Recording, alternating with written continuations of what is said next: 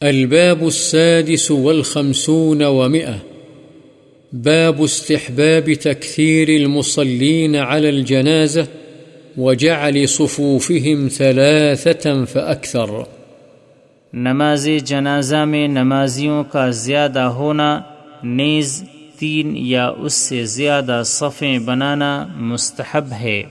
عن عائشة رضي الله عنها قالت قال رسول الله صلى الله عليه وسلم، ما من ميت يصلي عليه أمة من المسلمين يبلغون مئة كلهم يشفعون له إلا شفعوا فيه رواه مسلم۔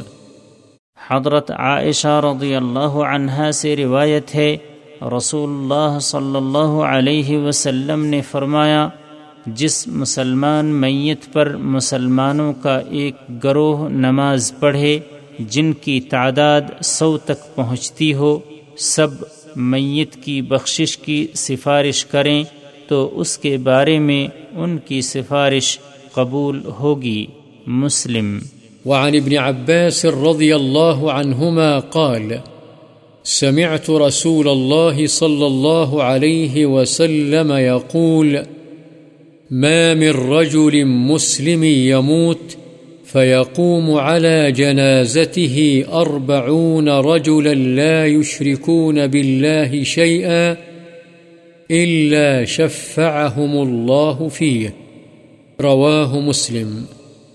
حضرت ابن عباس رضی اللہ عنہما سے روایت ہے کہ میں نے رسول اللہ صلی اللہ علیہ وسلم کو فرماتے ہوئے سنا جو مسلمان آدمی مر جائے اور اس کے جنازے پر ایسے چالیس آدمی نماز پڑھیں جو اللہ کے ساتھ کسی کو شریک نہ ٹھہراتے ہوں، تو اللہ تعالی میت کے حق میں ان کی مغفرت کی سفارش قبول فرماتا ہے۔ مسلم۔ وعن مرثد بن عبد الله اليزني قال، كان مالك بن هبيرة رضي الله عنه إذا صلى على الجنازة فتقال الناس عليها جزأهم عليها ثلاثة أجزاء، ثم قال قال رسول الله صلى الله عليه وسلم من صلى عليه ثلاثة صفوف فقد أوجب.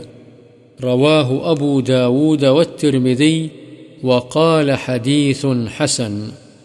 حضرت مرثد بن عبداللہ یزنی بیان کرتے ہیں کہ حضرت مالک بن حبیرہ رضی اللہ عنہ جب جنازے کی نماز پڑھنے لگتے اور لوگوں کا مجمع تھوڑا سمجھتے تو لوگوں کو تین صفوں میں تقسیم کر دیتے۔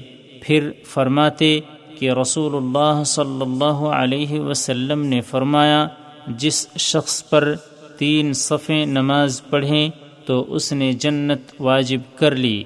اسے ابو داود اور ترمزی نے روایت کیا ہے۔ امام ترمزی نے کہا ہے، یہ حدیث حسن ہے۔